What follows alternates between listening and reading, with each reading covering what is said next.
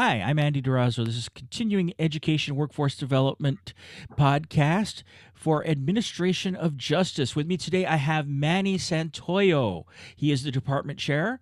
And tell me about your department, Manny. Andy, good morning. Thanks for having me on. I appreciate it and uh, uh, highlighting our, our great department that we have at, uh, at East LA College. So let me just tell you a quick thing about myself. Uh, this is my 21st year at East LA College. And we have a set of uh, instructors and, and, programs to help facilitate students go from ELAC students to careers in public safety. So uh, what I'd like to share with the students is that we have four sections within the AJ department. Our biggest and most popular section, obviously, is the criminal law emphasis.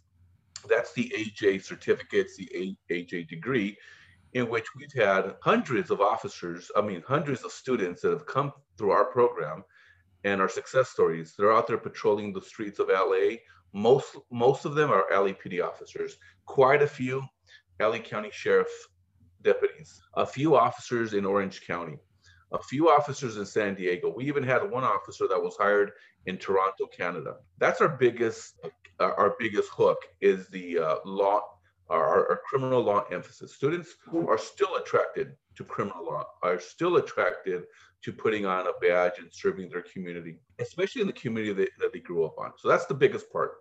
From there, we can branch out into forensic science. All these TV shows, Andy, that that highlight forensic science like CI, C, CSI something, we should have CSI ELAC. And yeah. But we have a branch of forensic science. There's a lot of students that want to get involved in in public safety and in law enforcement but for whatever reason don't want to put on the badge and the gun. And that's a very serious decision to make. So for some students they want to work behind the scenes. They want to help detectives at crime scenes. They want to help us uh, locate uh, and process blood and hopefully have dna that can connect a suspect to a crime scene.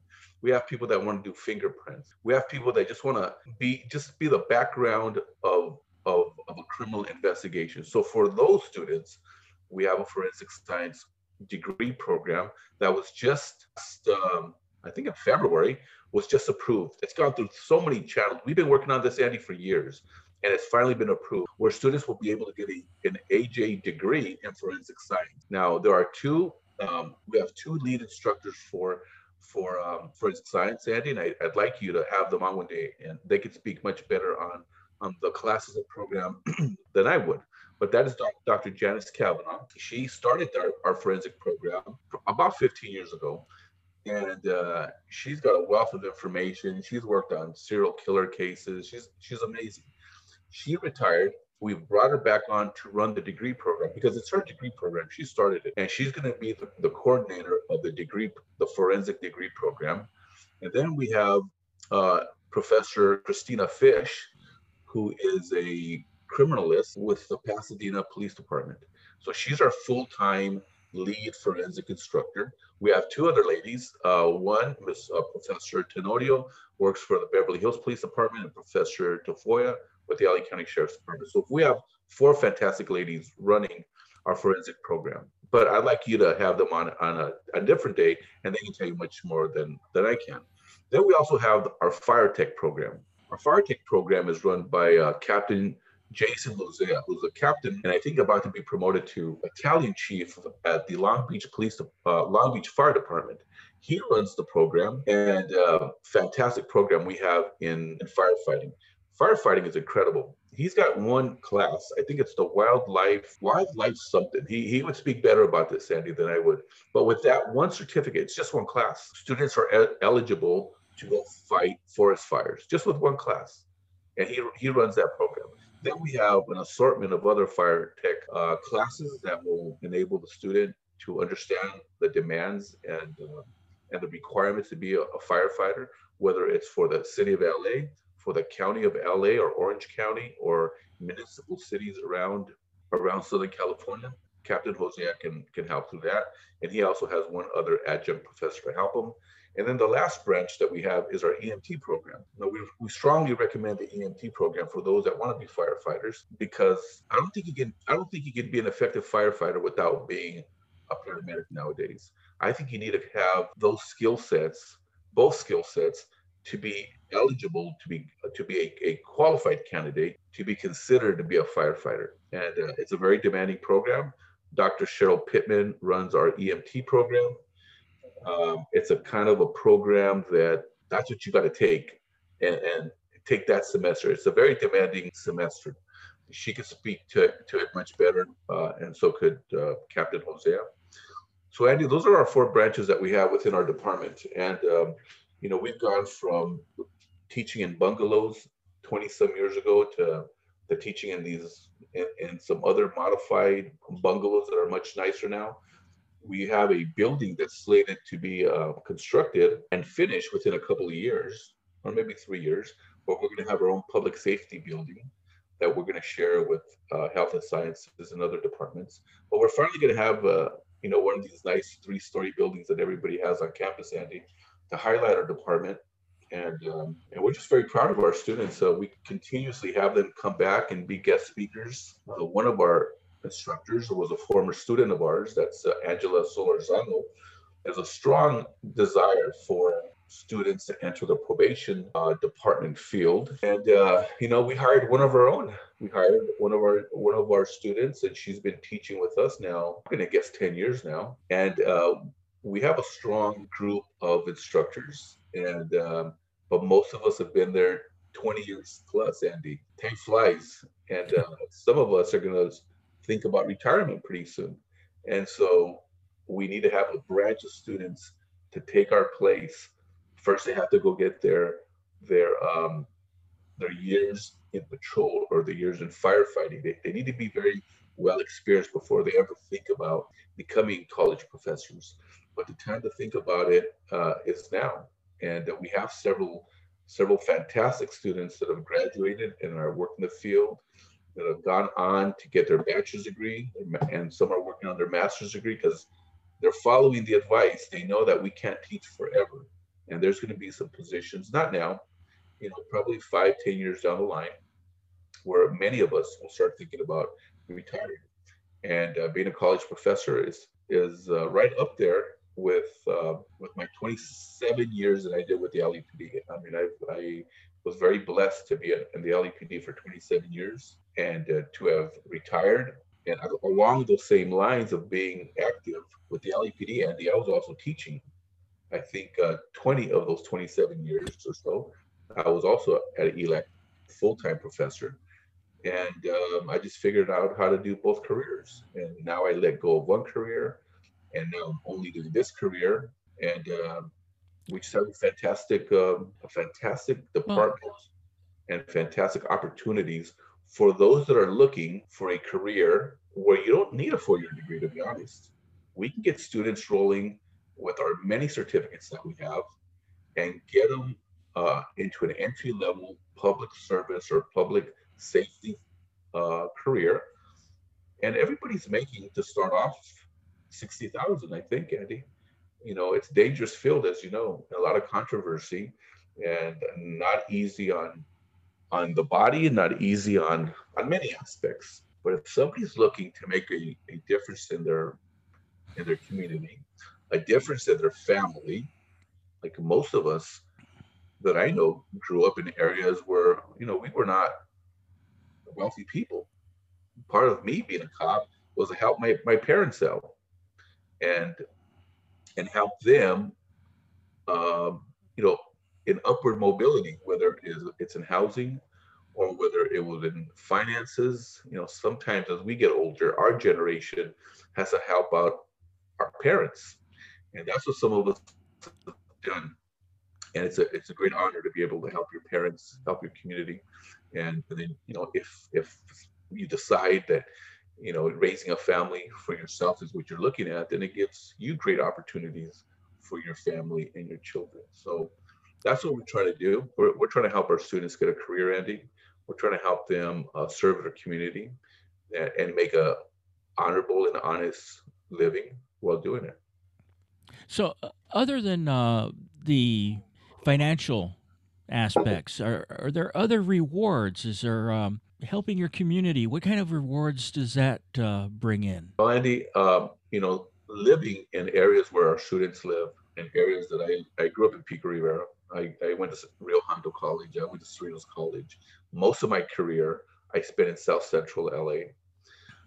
Um, apart from the financial rewards, there's a lot of crime that happens in our communities. Most people in our communities are just good, hardworking people. They're just trying to make it, Andy. They're just trying to survive living in South Central or Boyle Heights or East LA. And there's a segment of people that are taking that take advantage of them, whether it's through violent crime or financial crime.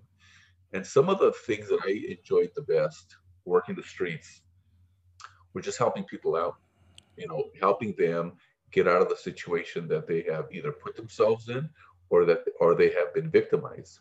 And so interviewing people, helping people that look just like you, and you actually do help them out, and they appreciate it. You know, when you start, uh, especially somebody like me that I speak Spanish, where they feel a little bit apprehensive in speaking with you, or embarrassed because their English isn't so good, and when you start talking to them in Spanish, it really makes a uh, it, it, puts a smile on their face. And even though they might be going through a miserable time, you know that they get that they see somebody like themselves. Um, you know, it's just a it's a nice feeling. I, I I remember I've interviewed people and helped people that were from my dad's hometown and my mom's hometown, and when I tell them that I know what, what they're talking about, it makes a it makes a big difference. Uh, you know, a lot of people talk about the bond that we have to build with the community.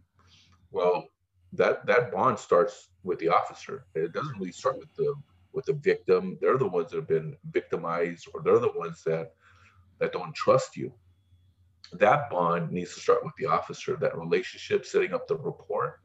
So helping kids out out of um, out of the, the tough life that some that sometimes we are handed. You know, we're, we're very we're very generous. At East LA College, we have um, our AJ Club, where in the club, we are very charitable. I don't know, if you know where the uh, Maravilla Housing Projects is, right next to the college. Every Thanksgiving, our students and our staff of instructors, we put together over 200 turkey dinners every Thanksgiving. Uh, those are all those turkeys and all the fixings that goes with a with a Thanksgiving dinner are all donated by our students. Uh, even the college gives us a little money, I think, and uh, we provide a big frozen turkey and everything that goes with it.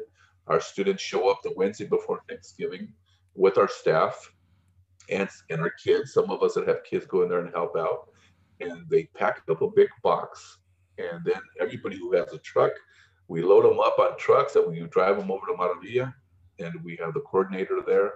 We we give them, we unload the boxes and give it to them. We don't stick around and see the delivery because that's really later in the afternoon. But that alone, Andy, is what we talk about giving back to the community, teaching our students that yeah, we want to educate them, we want to have them get off in a career to make a difference, but they also have to know that there's others that are less fortunate and in the streets, working the streets, you will find many people that are less fortunate than you. And so we want to start them off right now at ELAC, letting them know that it's their responsibility to give back to the community. Uh, we also are in partnership with the LA County uh, foster care system. There's lots of kids in foster care that come Christmas time, they don't have much. And so we um, we put our funds together uh, either through our AJ uh, Club fundraising and uh, we give we give a lot of gifts to kids that are in the foster care system. So when you ask me what else can we give other than, or what else do we get other than the financial rewards for hard work, is that we teach our students that they have to give back to the community, not only when they work the streets, but even you know planting that seed right now, Andy. Right now at ELAC, that's what we're trying to do. Okay. Uh, other than um, police officer, um, and I know I'm going to be talking to someone else about the forens- uh, forensics. Can't spit out the word today. A little early for me. I'm not usually up this early. uh, uh, what other jobs are available? Um, can students transfer? Could your department lead to maybe even uh, law degrees instead of being on the street, maybe being in the courtroom? Sure, Andy. Um, there are many jobs in law enforcement or public safety that don't require the student to work the streets. So, for example, you mentioned a law degree. Well, we do have a law certificate, uh, which which can help students get into the door of a law office, for example, and work as a paralegal or, or just understanding what it takes to work in a in a in a, in a, in a with an attorney. Now that attorney could be practicing civil law, which is something that we don't really uh, teach. Well, not really. We don't teach civil law. We teach criminal law, but it could be with a criminal defense attorney. And so that student might be thinking of the other side of criminal justice, which is the defense side. You know, we have we have two sides in our, in our criminal justice system. We have the prosecution side, but we also have the defense side. And we can't have a criminal just a criminal justice system without both sides. So that may be something that some students are interested in. However, you know, in all honesty, to be uh, to be a you know a criminal defense attorney takes a lot more work. Uh, the the certificate might get you an entry level entry level job in a in a law firm, but the student would have to then complete their AJ uh, degree or any other degree, to be honest with you, Andy, and then transfer to a four-year school, get their bachelor's degree in whatever subject, whether it's political science or criminal justice or or English uh, or philosophy, and then hopefully get accepted to law school. It's been another three or four years of law school, pass the bar. So that takes a, an incredible amount of work, Andy, but it doesn't mean it can't be done. And, and it can start with our one certificate that we call the, let me look it up. I have it right here. It's the, uh, the AJ Law Emphasis Certificate. So in answering that question, Andy, uh, there are many other jobs that don't require the student to become a patrol officer. Another example I can give you, Andy, is the 911 dispatcher. A fantastic job. My sister is a 911 dispatcher with the LAPD. The police officers don't go anywhere without the help of the 911 dispatcher. They are truly our invisible partners that all, all, all we do is hear them on the radio. Fantastic job. A lot of my students are a little bit afraid of that job. They think it's too stressful for, for them and I tell them that it is not it is not as stressful in the streets. That's for sure. They're in a very modern building with room uh, with climate control. Nobody's shooting at them. They don't get wet. They're not in the heat. They're not chasing people. They're not fighting with people. But they're such an important part of our organization of any police, fire, medical response organization that we need police dispatchers. They start them off about 50 some thousand a year. Um, and so, yeah, we have uh, a great need for for police dispatchers. Um, somewhat of a female-dominated position, but not entirely. There are a lot of men that are in our field as as dispatchers, just like one might say that a police officer job is a male-dominated position. And if you were to look at the numbers, that would be true. But that doesn't mean that we don't have many, many females working in the ranks of, of police officers. So I really love to stress and promote the job of the um, of a police dispatcher. There's other civilian jobs where we uh, have some of our students apply for the custody uh, a detention officer, which is helping to work in the jails. There's no patrol time for that. You just process the people that have been arrested. Not a bad job. There's some minor, um, you know, dangers with that, dealing with people that have been arrested, but you're not on, you're not in the streets. There's also people that work as crime analysts. Those are the ones that look at our crime stats. It's all computer work, data entry work. But but man, do they really help me? Did they did they really help me when I was a detective when trying to look at crime patterns and try to figure out where the criminal or criminals were going to strike next? That's not just because we're smart cops or because we're at the right place at the right time. And sometimes we just we are, and sometimes we're just lucky. But a lot of that comes from from criminal intelligence that's supplied by the criminal uh, by the the uh, by the analyst. And so that's another great job that uh, that students can can help in law enforcement and not carry a gun, not not ever work the streets. Uh, when you talk to Miss Fish, um, Mr. Professor Fish, or Dr. Kavanaugh, ask them, Andy, about our incredible program and relationship we have with the coroner's office. Because not only do we do we uh, teach our students about the forensic field side of it. We also teach them about the forensic forensic. That is a hard word to say, Andy. forensic uh, lab work, but we also have an incredible relationship with the coroner's office. Uh, we have a um, oh boy, Andy, what do you call it? An internship. We have an mm. internship program with the LA County Coroner's Office, and we have our students plugged into the coroner's office, helping them prep the body for an autopsy, fingerprinting, all the things that goes on uh, in, in an unfortunate autopsy. That some of us, unfortunately, will have an autopsy. Most of us will not, thank God. Most of us will, will die of illness or, or, or old age. We will not die. Our death will not require an autopsy, but about 15% of us will. And it is job one of the many jobs of the coroner's office is to establish the cause of death. And there's some of our students are uh, they make me laugh because they're just fascinated by death, and they want they want to uh, they want to be in a building full of dead people, and that's great because they're like the coroner is somewhat of a not somewhat they are medical doctors, but they're somewhat detectives too. And so when I was a homicide detective, I'd be in in the autopsies with the doctor, and we're trying to figure out what really killed the person, or if there were multiple gunshots, which gunshot was fatal and which gun was not, which gunshot was not fatal. And uh, they do fantastic work. And uh, we have we have one or two students every semester at the coroner's office, that some of them have are now gainfully employed with uh, with the coroner's office. For some reason, I'm picturing those rookies standing in line on the intro to Quincy right now. I think you and I are the only ones that know what you're talking about. Probably. Quincy was, uh, for those listening, Quincy was an old television program based on a coroner, and the rookie officers all lost their lunch while he was showing them what was going on yeah. during an autopsy in the intro. It is, uh, it is uh, an amazing experience to see an autopsy. And uh, now that you mentioned that about losing your lunch, every semester we take our students to view autopsies as part of our AJ club. I wouldn't call them f- to say field trips uh, like, uh, back in elementary school, but they're they're learning trips. And one of them is to go to the autopsies. And uh, every semester we take 30 students, and uh, with our with our connections there, we are able to get them, for the lack of better words, Andy, into the cutting rooms.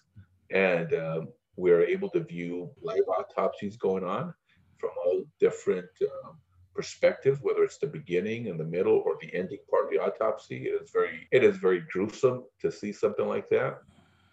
But for students that want to become detectives, especially with homicide, they got to know this is what you have to do, and uh, you have to be right there, right next to that body, right next to the to the pathologist. And then for some students, they they see that and they realize that maybe working a homicide detective is not for them. They may not have the stomach for it, but maybe they don't have the stomach for it now. But as you get older and you get a little bit more, unfortunately, detached from the emotions of a criminal investigation, because you have to, you have to be detached. You just have to. You cannot cry every time you investigate a murder, even though some of them are very emotional, draining for a detective, and uh, because you deal with the family and you deal with the the, the grieving process with them. So sometimes it's, it's not for the student, but it's better to know about it now, right, Andy? Oh yeah, oh yeah.